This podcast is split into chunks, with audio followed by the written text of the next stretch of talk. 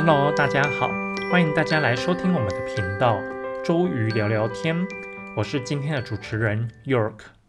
上周啊，我们公司办会，在大家回来上海的时候啊，结果发现我的老板还有同事的小孩们都开始出现咳嗽不止的现象。然后呢，又在看到新闻说最近支原体肺炎大流行。但是呢，我以前学过微生物学嘛，我实在是没听过什么叫做支原体，所以呢就去 Google 了一下，才发现原来在中国大陆叫的支原体就是我以前在台湾学的梅浆菌，那英文呢称作 Mycoplasma。秋天是许多呼吸道疾病的好发季节啊，今年除了流感之外呢，近期呢更有许多人饱受梅浆菌感染之苦。中国大陆近期的肺炎梅浆菌或者是叫做肺炎支原体的疫情啊。就是有台湾媒体开始纷纷报道，提醒民众要注意。台大医院其实有确诊两例，而在中国大陆确实是正在大流行。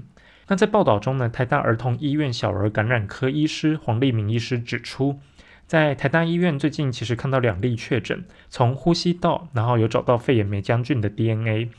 过去呢，在这一两年之中，其实一直都测不到，而这两例呢，可能代表已经有了社区传播。黄立明医师表示，梅浆菌过去很少引起严重的肺炎，但是呢，在二零一八年到二零一九年的期间，美将军的肺炎变得很严重，甚至呢，有人需要用到叶克膜。而 MyGoPen 的 Line 官方账号查询最近一波的相关报道啊，最早的讯息应该是新闻媒体在十月三十日，中国正在大流行，台大医铺台湾恐爆发美将军感染，美将军感染呢曾经害儿童插叶克膜这个报道。文中呢引述黄立明医师的说法，指出目前中国大陆正在大流行肺炎梅浆菌，国内呢现在对第一线抗生素已经有六成的抗药性，并且呢该细菌目前没有疫苗可以施打。不过呢卫生福利部疾病管制署的发言人曾淑慧他在易报记者会说明，肺炎梅浆菌啊它不是法定传染病，但也是社区常见的肺炎之一。自健保资料库去分析，二零一五年到二零一九年流行趋势，发现啊，在 COVID-19 的疫情之前啊，急诊个案每周大约是低于一百例。那相较于流感的疫情，其实算非常少的。而且呢，全年都会有个案发生，并没有明显的季节流行趋势。曾署会说，在今年的肺炎梅浆菌病例数啊，比过去三年 COVID-19 的疫情期间来得高，一周的病例数大约有一百二十例。此外呢，今年的高峰也低于过去高峰的一百五十例。在各个年龄层流行的趋势啊，曾署会指出，从二零一五年到二零二三年的数据分析可以看到，主要发生在就是小于六岁的小朋友，大概占百分之六十。然后呢，七到十二岁大概是第二，大概占百分之十七点七。而且呢，今年上升的趋势主要是从零到六岁以及七到十二岁年龄层是比较明显的。比起 COVID-19 的疫情期间来的高，刚好呢，就是我最近也是打电话回家嘛，然后发现就是说我家的外甥啊，他现在大概一岁多，现在呢也是每天咳个不停，我也特别让我妹还有我爸妈留意一下，是不是我的外甥已经也得到了这个肺炎梅浆菌的感染？这边我们就来介绍一下，究竟什么是肺炎梅浆菌？肺炎梅浆菌它的英文学名叫做 Mycoplasma pneumonia，是一种非典型的细菌，会通过飞沫传染。常常会造成我们呼吸道的轻微感染，然后呢，它也是社区性肺炎常见的致病菌之一。不过呢，因为它造成的肺炎和一般的肺炎不一样，通常呢，它的症状会比较轻微一点，又被称为会走路的肺炎，叫做 walking pneumonia。严重的肺炎的话，基本上你可能都要送到加护病房，而且可能都需要插管上呼吸器了。不过呢，看起来肺炎梅将军它如果说在感染的时候，患者还可以再走来走去。其实它引起的肺炎症状相对的是比较轻微的。那它是目前发现最小，而且呢可以自行复制的病原体。和一般的细菌不同的是啊，它其实没有细胞壁，所以呢许多常见的抗生素其实对它是没有效的。那美将菌呢，它虽然属于细菌，却是没有穿衣服的细菌。它脱去荚膜之后，颗粒非常的小，所以呢它的传播能力其实比其他的细菌来得更强，而且还更广。梅将菌呢，它也保留细菌的特性。可以寄生在人类的呼吸道啊，长达数周甚至数个月。那在这段期间呢，大部分的人都是没有症状的。但是呢，当宿主的抵抗力不好的时候啊，梅将军就会开始蠢蠢欲动，造成呼吸道发炎，让人就是咳嗽生病。也由于呢，大部分感染者他的症状不严重，因此呢，当过去肺炎大魔王还在猖狂的时代啊，梅将军其实根本就不被重视，也没有什么人注意。那就像以前 SARS 还有 COVID-19 大流行的时候啊，因为他们造成的肺炎是非常急性，而且是重度损伤的。因此呢，比起这些严重的病毒性肺炎来说的话，其实梅将军引发的肺炎确实是小巫见大巫。那另外呢，在细菌当中最常见的肺炎的罪魁祸首其实是肺炎链球菌。那肺炎链球菌呢，因为它又是另外一个不同的细菌了，所以下次这个我们可以再另外开一个话题来讲。像 SARS 还有 COVID-19，它们都是属于冠状病毒，而肺炎链球菌呢，它是属于链球菌属，针对它们要去治疗的方式也相对的都不一样。那我们今天就来更 focus 在美将菌这个细菌。那梅将军的流行病学啊，是在各年龄层它都有感染的风险，比较常见于年轻人还有学龄儿童，在家户内的传播是最常见的。那在学校啊、大学宿舍、军队、护理之家以及医院这些场所生活或者是工作的人，感染风险是比较高的。原先呢，如果说是患有其他呼吸道疾病，而且人在恢复期或者是免疫功能比较差的病人，他们会发生严重感染的风险是比较高的。肺炎梅将菌呢，一年四季都有可能感染，通常在夏天还有初秋是比较容易常见的。根据美国的资料库显示啊，其实大概每三到七年其实就会有一波大流行。那我们刚刚提到肺炎梅将菌的传染方式啊，它主要是经由人传人来传播的，那借由咳嗽还有打喷嚏产生的飞沫去传播。没有症状的人可能在鼻腔还有喉咙也带有这个细菌。而肺炎梅将菌啊，它进到人体之后，它的潜伏期大约是一到四周。在临床的症状上来说啊，第一点，一般而言，肺炎梅将菌造成的症状都是非常轻微的，可以持续一到四周，而且呢，可能会造成数种类型的感染。那第二点，最常见的疾病类型呢，就是支气管炎，特别是小朋友常见的症状呢，就是喉咙痛、倦怠、发烧，以及长达数周或者是数个月的咳嗽。第三点，估计大概感染肺炎梅将菌的人群当中啊，有百分之十的人会得到肺炎。常见的症状呢，就是黏液痰，然后呢发烧、发冷、呼吸困难、胸痛，还有倦怠。第四点，小于五岁的小朋友啊，他们感染的时候发烧会比较少见，不过呢，他们可能会有一些喘鸣声，而且呢还会有呕吐以及腹泻的症状。第五点，少数病人呢其实会有严重的肺炎或者是气喘发作。那也有可能会导致脑炎，像是大脑肿胀，还有溶血性贫血、肾功能异常，以及甚至会导致皮肤疾病，像是 Stephen Johnson 症候群、多形性红斑、毒性表皮溶解症等等这些严重的并发症。那在感染肺炎梅将军的患者要如何去进行治疗还有照护呢？第一点，多数感染者他们其实都会自行痊愈。然而啊，如果说发展成肺炎的话，医师呢通常会开立抗生素来做治疗。早期的介入治疗可以加快病人的康复。第二点，因为肺炎梅将军啊，它没有细胞壁，所以呢，许多常见的抗生素，像是贝塔的内酰胺类抗生素贝塔 lactams，对它是没有效的。第三点，一般建议的首选治疗药物啊是聚环类的抗生素，英文是 macrolides。另外呢，还有其他的替代性药物，像是福奎诺酮类 fluoroquinolones 抗生素，或者是呢四环霉素类的抗生素 tetracyclines。然而呢，在最近啊，各国的研究显示啊，肺炎霉将菌其实对聚环类的抗生素的抗药性其实慢慢有增加的一个情形，所以呢，治疗的困难度也随之上升。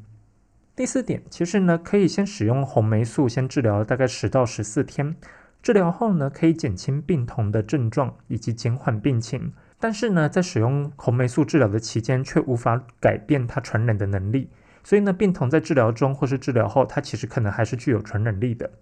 第五点，另外在病童的疾病过程当中啊，会有疲倦、头痛的现象，因此呢，要让小朋友多休息，并且补充适度的营养。如果说有较高的发烧时啊，也可以使用退烧药以及多补充水分。第六点，在病人发烧的时候呢，其实尽量避免使用冰枕或是冰毯来控制体温，因为有时候啊，身体在对抗霉将菌的抗体，在低温下会引起红血球凝集以及溶血的一个情况，可能会容易使小朋友发生严重的贫血。另外呢，在整个发病的过程当中啊，尤其是咳嗽，可能会持续数周之久。那我们来讲讲，就是要怎么预防肺炎梅将军的方法吧。首先呢，第一个，如果说你有呼吸道症状，尤其是咳嗽的话，那是建议要戴口罩的。第二点，在咳嗽或者是打喷嚏的时候啊，一定要用纸巾遮住口鼻，而且呢，要立即将纸巾丢弃。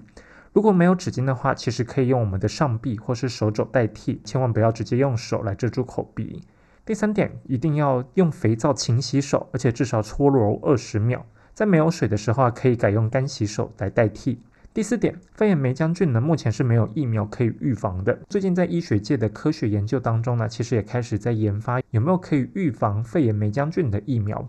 肺炎霉浆菌最近感染也比较严重嘛，所以呢，就是会出现一些疑问。那我们这边也可以来针对这些疑问来做解答。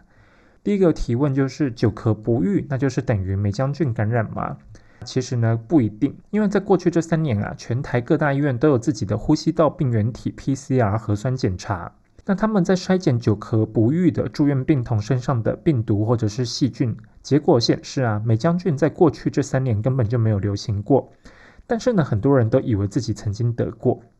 换句话说啊，久咳不愈的小朋友，其实他可能是感染到其他的病毒，像是呼吸道融合病毒，或者是细菌，像是流感嗜血杆菌，或者是一些过敏气喘发作等等。第二个问题是，抽血检查可以确诊霉浆菌感染吗？答案是不一定，因为呢，霉浆菌它的血液检查可以分为急性抗体 IgM，还有慢性抗体 IgG。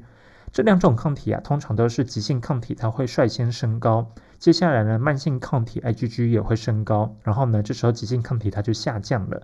所以呢，一般来说啊，如果 IgM 先升高，然后 IgG 偏低的话，再加上症状符合，或许有可能是霉浆菌感染没有错。但真实的情况是，病人常常会已经咳到不行了，但是呢，他的 IgM 或者是 IgG 这两个抗体，它都呈现阴性反应。实际上呢，其实是抗体还来不及爬升，然后导致就是伪阴性的结果出现。那也有可能 IgM、IgG 都很高，但实际上呢，可能这个都已经是半年前梅江镇感染遗留下来的痕迹，那导致伪阳性的判读。抗体检查的失准啊，让该治疗的时候没有办法治疗，然后不该治疗的时候呢，又给了抗生素这些药。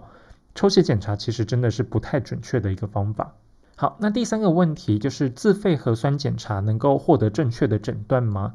答案也是不一定。因为呢，利用 PCR 核酸来检查霉浆菌啊，可能找到的只是休眠中的霉浆菌，或者是已经死掉的基因片段，所以可能会有过度诊断的风险。那如同其他的核酸检查一样，PCR 阴性通常代表的是真的，因为就代表说你是真的查不出任何你有这个细菌的基因存在。但是呢，对于 PCR 阳性反应来说，则不一定代表说你现在发作的其实是你验到的这只细菌。因为有可能就是说，这个在半年前的细菌的残骸还留在你的体内，所以才会被验出来。第四个问题，吃了红霉素类的抗生素，症状可以改善，那是不是就是正确的诊断呢？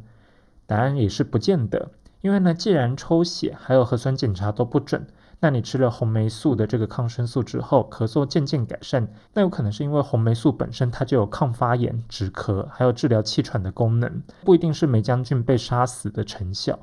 那你可能会说，只要有成效就给赞，何必在乎是什么药物或是什么基准呢？问题是啊，治疗咳嗽或者是气喘，很多时候有更好的选项。那为什么要滥用抗生素呢？其实呢，滥用抗生素可能会造成我们细菌产生抗药性，那实在是得不偿失。最后第五个问题，既然霉浆菌的抗药性比例偏高，那是不是要再给更后线的抗生素？答案是最好不要，因为呢霉浆菌的感染有轻有重，大部分的霉浆菌感染啊，其实不治疗它也会自己痊愈，主要是它的病程会拖得比较久而已。但是呢，不见得都一定要使用到很后线的抗生素了。况且呢，真正会进展到严重肺炎的个案，其实占的比例非常少。另外呢，要特别注意的是啊，感染美将军发展出慢性咳嗽的病人当中，其实有很高的比例都是因为过敏气喘，同时也被诱发出来了。因此呢，有时候其实不需要换抗生素，光是治疗过敏气喘，他的病情可能就会得到有效的控制。当然了，在病情严重的情况下面，使用后线的抗生素也是必要的。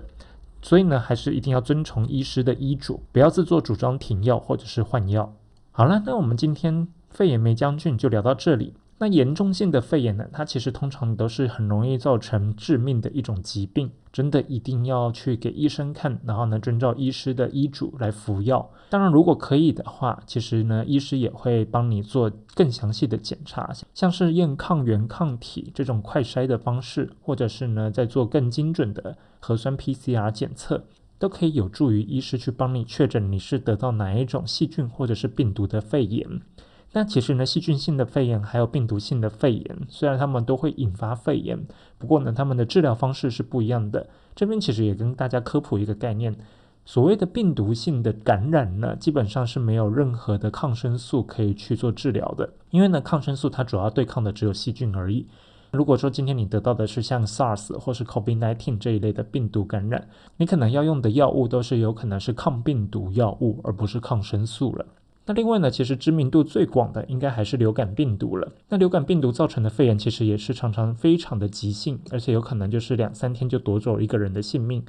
所以呢，现在才会发展出每年都会去预测今年可能会造成大流行的流感病毒株，然后呢就会推出流感疫苗。如果说你是处于这种容易感染病毒或是细菌的高危险工作环境当中的话，那又还是建议你一定要把疫苗打好打满。最经济还有简单的方式就是勤洗手、戴口罩。在之前 COVID-19 大流行的时候呢，曾经就有流行病学专家他们研究，如果说感染方还有未被感染方两个人都戴口罩的话，可以阻隔掉百分之九十九的传染率。那如果今天是呢已经被感染的人戴口罩，但是呢，没被感染的人不戴口罩，或者是呢，已经被感染的人不戴口罩，而还没有被感染的人呢，有戴口罩，这样子的阻隔率大概都只会降到百分之七十，甚至到百分之五十以下而已。不管有没有症状，我们都还是会建议，如果说你在这种比较高危险的环境，像是在医院啊，或者是像是室内人潮拥挤的，像电影院这种密闭空间当中，